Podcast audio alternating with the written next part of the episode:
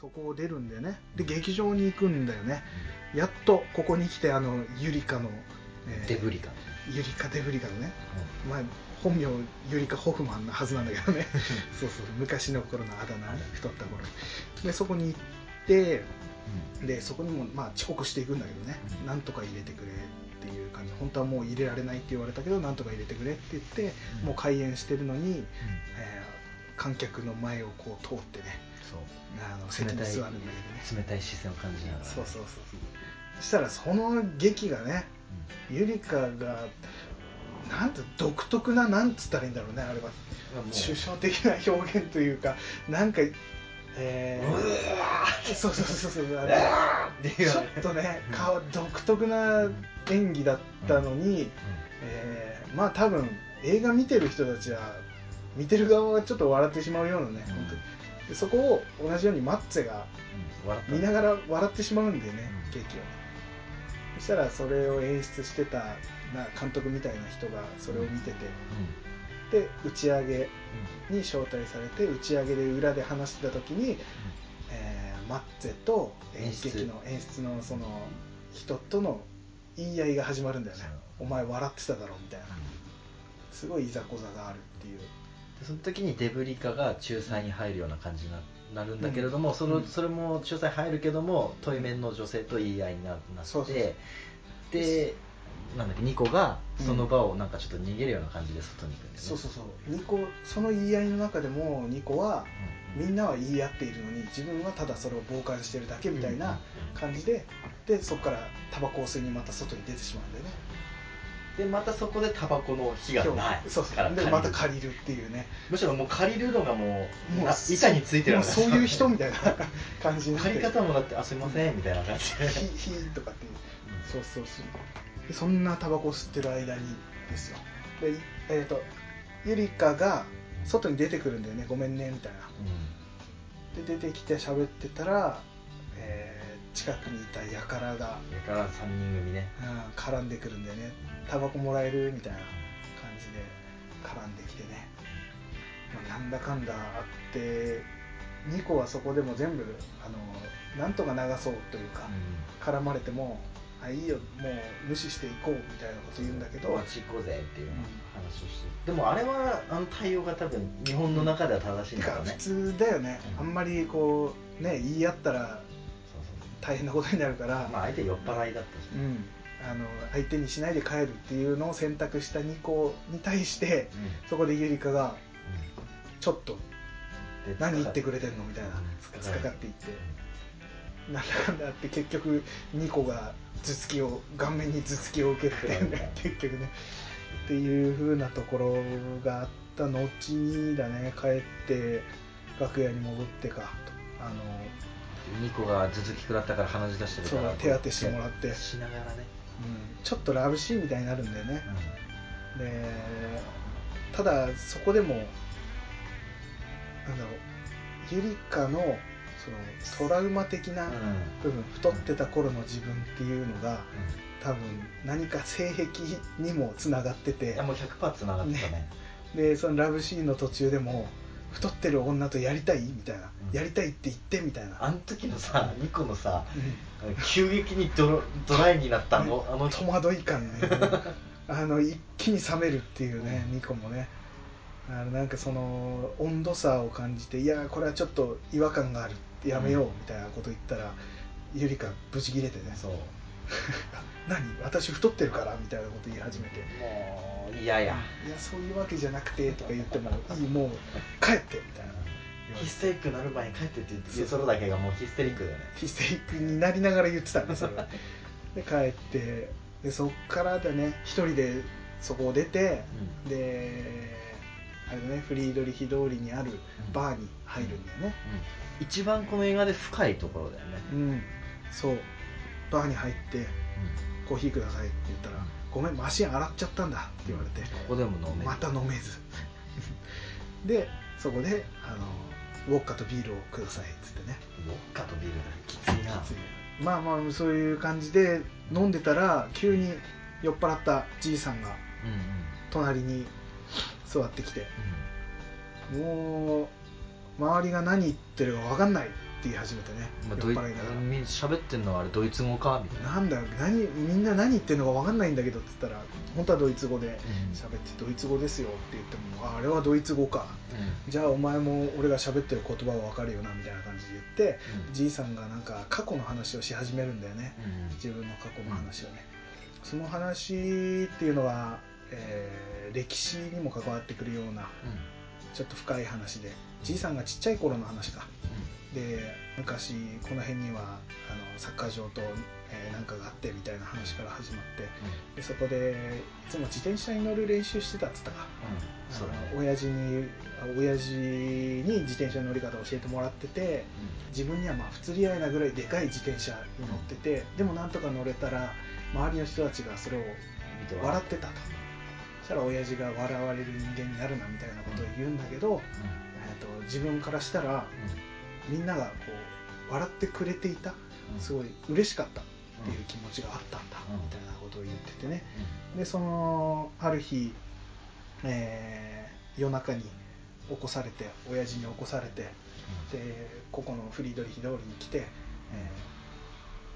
石を持たされてでまあ家とか店とかのガラスに石を投げつけろ底力を見せろって言われてで親父もそこの店とかに、えー石を投げてガラスを割ってっていう風なことがあってでそこから急に火災が起きて、えー燃えていたと。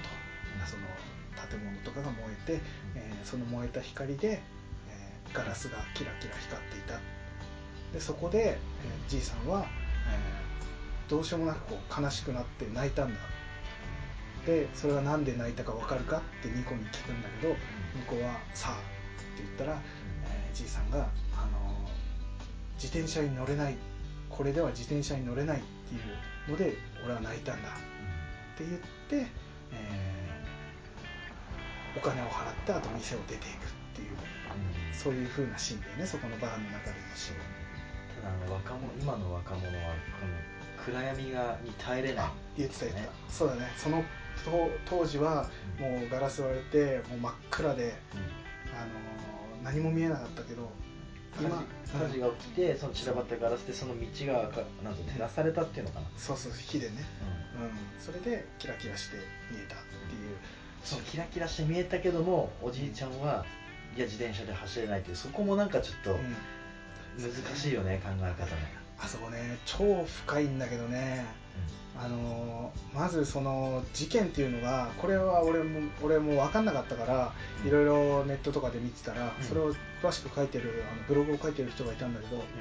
それによるとそこのそのガラスを割って、えーキラキラ光ってたっていうその事件っていうのが、えー水晶の夜事件とかっていう名前がついてて実際に歴史上にあったその、うん、事件で、あのーユダヤ人に対して、えー反ユダヤの、えー、と人たちがそのユダヤ人に対してなんつったかなあのまあな嫌嫌がらせというかそういうふうな暴動みたいなことを起こした事件らしいんだよね、うん、でそれの話をしてたんだけどでそのじいさんは結局子供だからちっちゃい頃の話だからうん。何のことかもわからないとあのあれって言ってたその話の中でも言ってたけどあのヒトラーに対してこう敬礼するというかずーっとのか練習をさせられたとかさそういうふうなしいうことも言ってたけど、だから子供だから全然分からずにやらされてたっつってさでもその何自転車に乗って笑われてた。乗れたら笑われてた。で親父は、えー笑われるような人間になるなっては言われてたけどでも子供からすると何のこっちゃ分かんないしみんなが笑ってくれてたっていうふうに嬉しかったって言ってたからそれって笑われるような人間になるなっていうのはきっとユダヤ人のことを親父はそうああいうふうにはなるなとかそういうことを言ってたのがでも子供からするとそんなの人間なんてみんな一緒なわけだから。ね。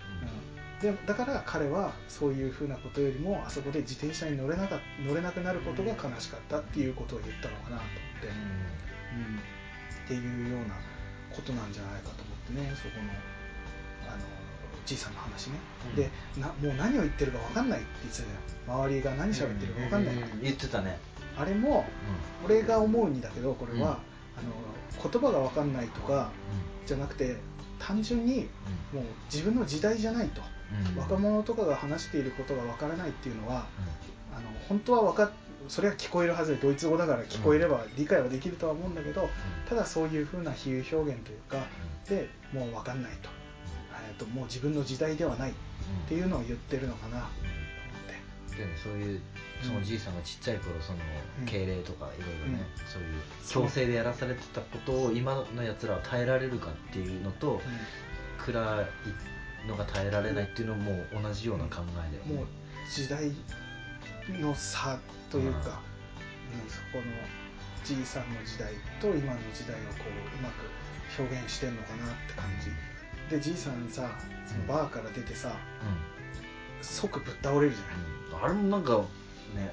うん、急にぶっ倒れて、でニコがすぐ駆け寄って「大丈夫ですか?」って言うともう意味が分かんないって言うんだよね、うん一言で。言ったね。もうあ言ってた。あそこでうん。俺はもうあのじいさん終わったなと。あ嘘。そういうふうな意味,、うん。意味なんじゃないかと。その意味がわからない。もう何を言ってるかがわからない。っていうのは、うん。もう自分の時代は終わったっていうふうな後からね俺も何回か見返してるから、うん。そういうふうに思ってっていう意味だったんだなって俺の中では思ってるんだけどそうそうそう。で結局そこからあと救急車に乗せられて、えー運ばれていって、でそこになぜか2個も一緒に乗ってくんだよね。そうだね。うん、持ってってで病院で明かすん一夜を明かすというか、えー、と最後の最後というかその日の夜だねそうそうそう最後もう本当最後のシーンだね、うん。誠。でそこでじいさんが多分集中治療室とかそこに連れられている時もずっと2個を待ってるんだよね、でその間に、えーコーヒー飲もうと思って、うん。自販機みたいなところに行ったらまたコーヒー飲めない 故障してるかなんかで。故障すれば何でもいいと思うんですね。もうコーヒー飲めないってなってで結局戻って、うん。えー、と病院の中でうん。ベンチかなんかで寝るんだよねで起こされてうん。病院の看護婦さんに起こされて、えー亡くなりました。って言われるんだよね、でまあニコも何とも言えない表情だよね。そのそうだね。会ったばっかりのおじいさんなわけだから死んだから泣くわけでもなくでもなんかこう何とも言えない感じになってそこで「名前は聞けますか?」って「名前は何て言うんですか?」ってあのじいさんの名前って聞かれたら「教えられません」って言うんだよね、まあ個人情報的なもの。ただ家族がいないっていう話の後でだよね。そうそうそう家族いないって言ってた。そうそうそう家族はって言ったら家族いないみたいなんですってなって名前は何て言うんですかって言ったら、えー教えられないって言われて。じゃあファーストネームだけでもって言ったらフリードリヒって言うんだよね。うん。その名前がね。で、えーそこでその病院のシーンは終わってかで次の日のシーンになるんだけどそのフリードリヒって名前がまた深いと思ってね。あー山田チェック入りましたね。山田チェックなんだけど山田チェックなんだけど山田チェックじゃなくてえブログチェックだね。ブログ山山田ブログチェックしただけ山なんだけど。田ズブログチェックね。同じブログかなんかで言ってたんだけど、うん。フリードリヒ通りのバーってさっき言ったけど、あそこのフリードリヒ通りっていうところがその西と東のドイツで確かソ連とアメリカでこう分かれてたんだよね戦争第二次世界大戦とかの時に、そこでのその境目がフリードリヒ通りだったらしいんだけどそこの名前なわけじゃんフリードリヒ。そうだねそのじいさんが死んだことによってフリードリヒが死んだと。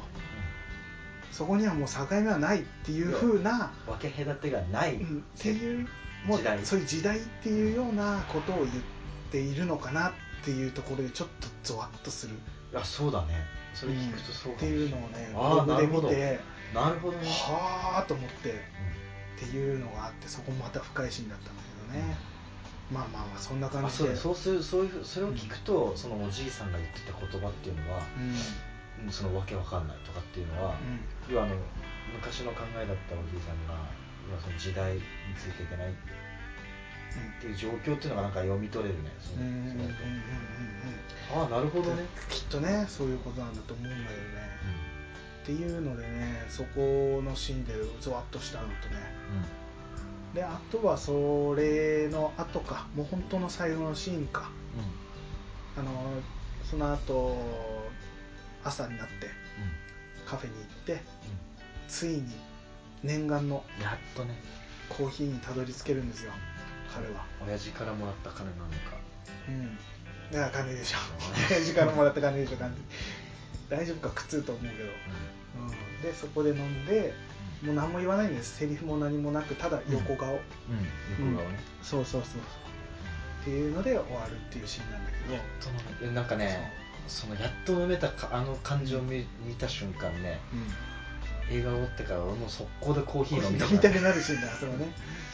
速攻で飲みてえと思ったほんでねあちょっとね今ぐっと進んでしまったんだけど、その手前にさその救急車で運ばれたってじいさんが言ったけど、そのね救急車がね、そのもっともっと前のシーンでさ、えっとね、レストランユリカと会ってその後、えーと、あそこに行くとこマッチの友達の殺人現場に行く時の、うん、そこに移動する車のシーンがあるんだけど、うん、そこでなんだか分かんないんだけど、うん、ニコが外を見ながら、なんかでかい車を見るシーンがあるんだよね急にね。カットがあってさその車をバーッと映すシーンがあってこの車何なんだろうなと思ってさずっと考えてたんだけど、うん、最後の方のシーンでそのじいさんが運ばれた救急車と同じような形だったんですよ。あうんでそれをあえてその前のシーンでそれを映したっていうのが何なのかなと思ってずっと考えてたの、うん、それがで実際に調べたらさ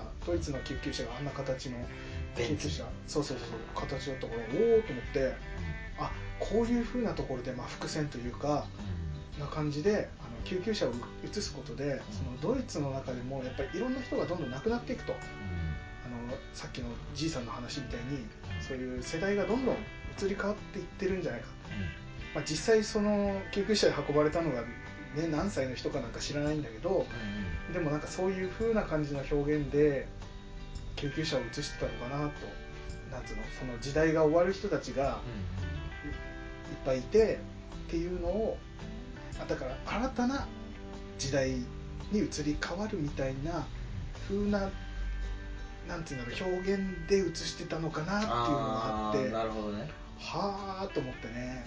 ああと思ったああと思ったのよ。そう。後からねああってこれねあるから映画何回も見てここどうなんだろうと思ったところが分かった瞬間にあーって思う。からこれねみんなそうだと思う。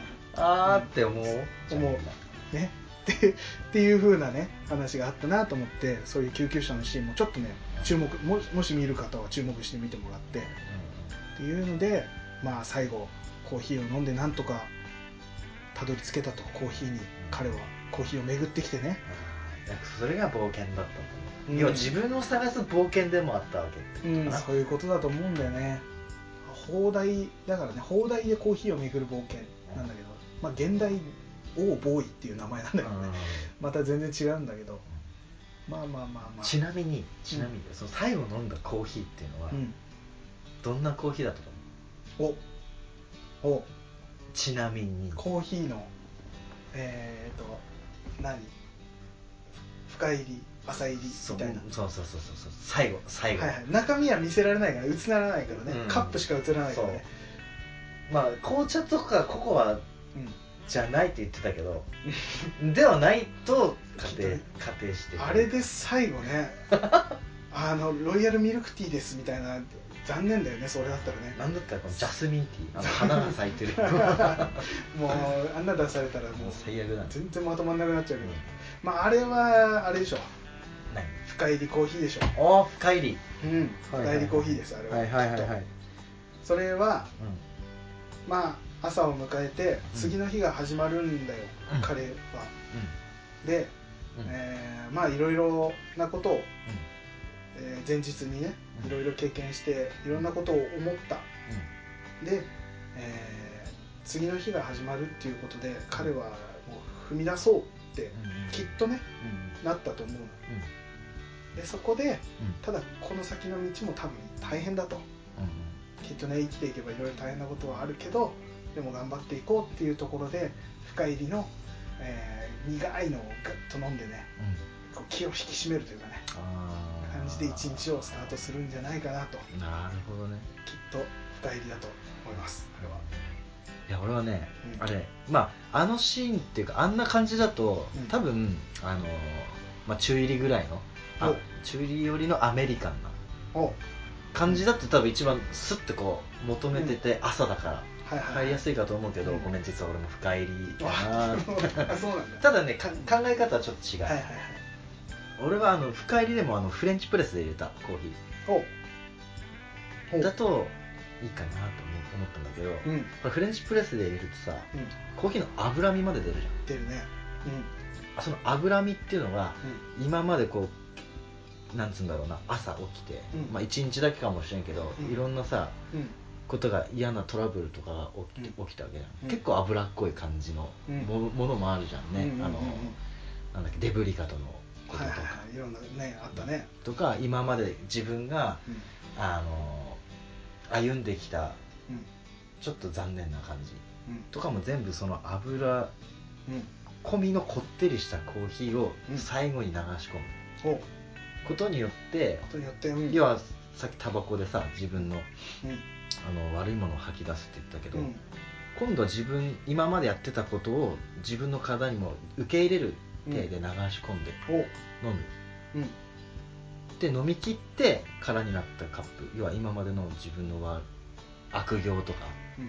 そこが悪かったこととかを飲み干してうんで新たな一歩行くお深入りフフレンチプレス。フレンチプレス。そう。おお面白いね。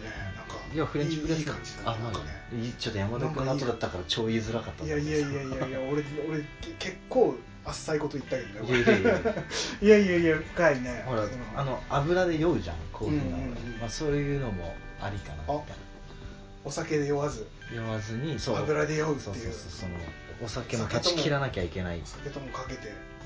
すごいなこれはちょっとねこれいいね。よかった。全部カットだね。マジか。いやいやいやせめて言わせてよ。今今まで山田いやいやいや映画ではさ俺あんまりこう語れないから。いやいやいやいやいやかなりかなりいい感じにまとめて。えー、でこの映画自体でさうん。あのまあちょっとね今ダーッと時系列で喋ってきちゃったけど、まあ気になるとバッと話しちゃったけど、なんとなくだけど軽くなんだけど、こういうことかなっていうのがねあってね。まあ。だからまあダーッと話したけどまあちょっと駆け足だったね。そうそうそう。しょうがないですよ結局この今うん。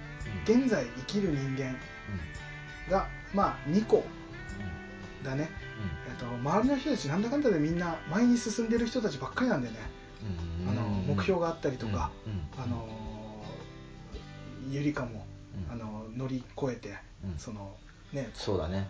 うん、コンプレックス乗り越えて次に進んでるしっていう人たちがいてそういう人たちを見て2個だけが何もなかったんだよね。っていうのを最後のそのじいさんの話を受けて俺らの時代は終わったと。これからはお前らの時代だっていうのを言われたような形でまた一歩踏み出していこうと。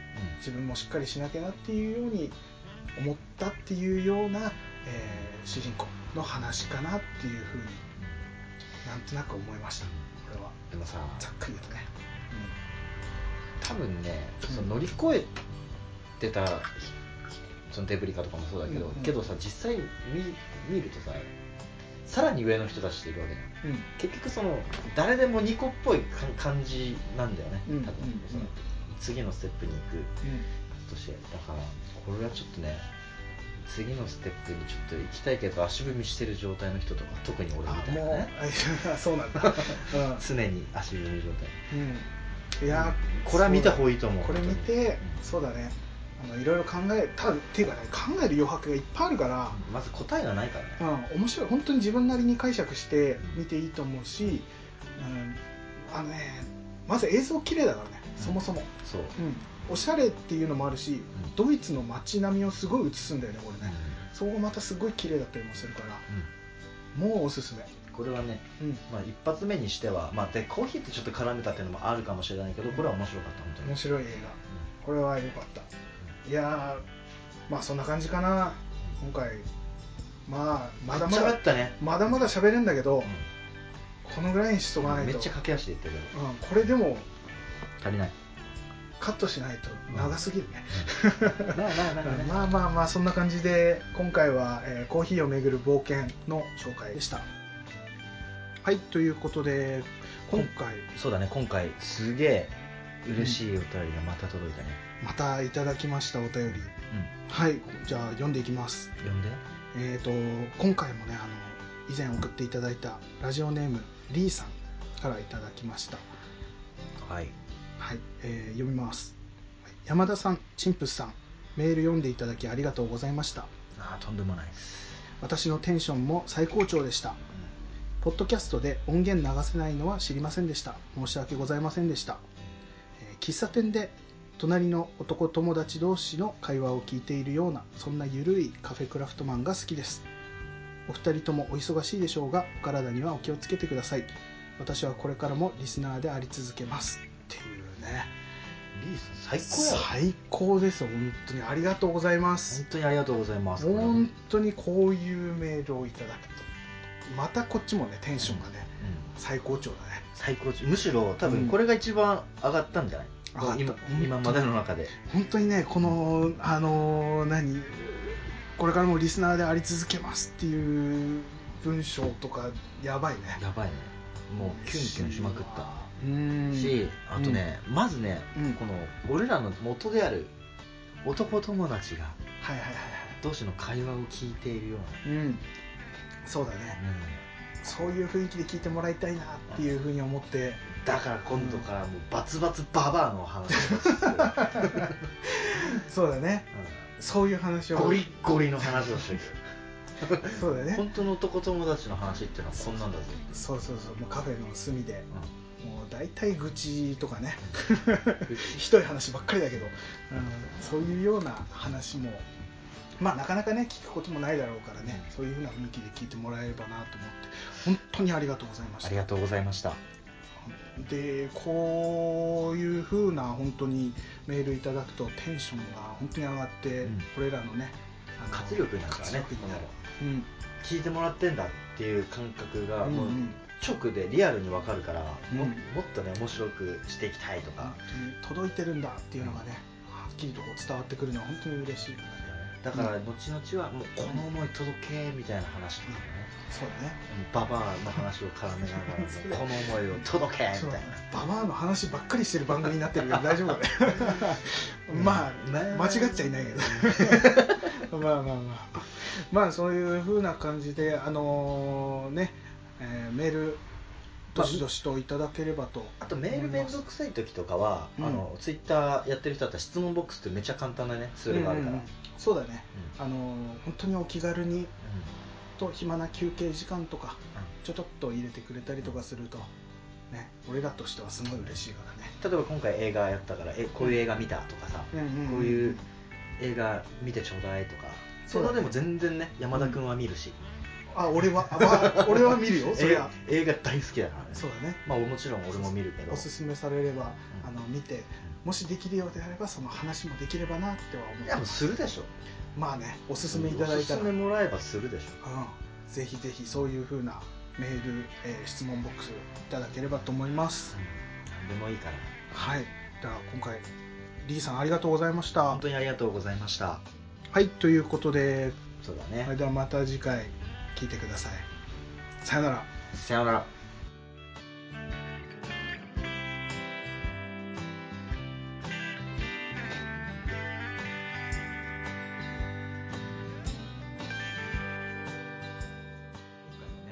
そう。すごい嬉しいお便りが。もらってまして、うん、じゃあこちら読んでいきますか、はい、えっと前にいただいたリーさん、うん、ラジオネームリーさんからまたいただきましたじゃあ読んでいきますえー、山田さん、チンプスさん、メール読んでいただきありがとうございました。私の店長、店、店長？はい。私のテンションも最、カットでね。テンション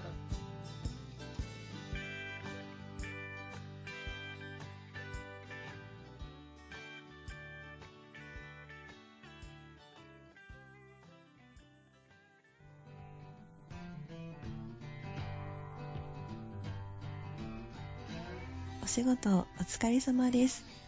コーヒーを飲んで一休みしてくださいね。カフェクラフトマンはいかがでしたか？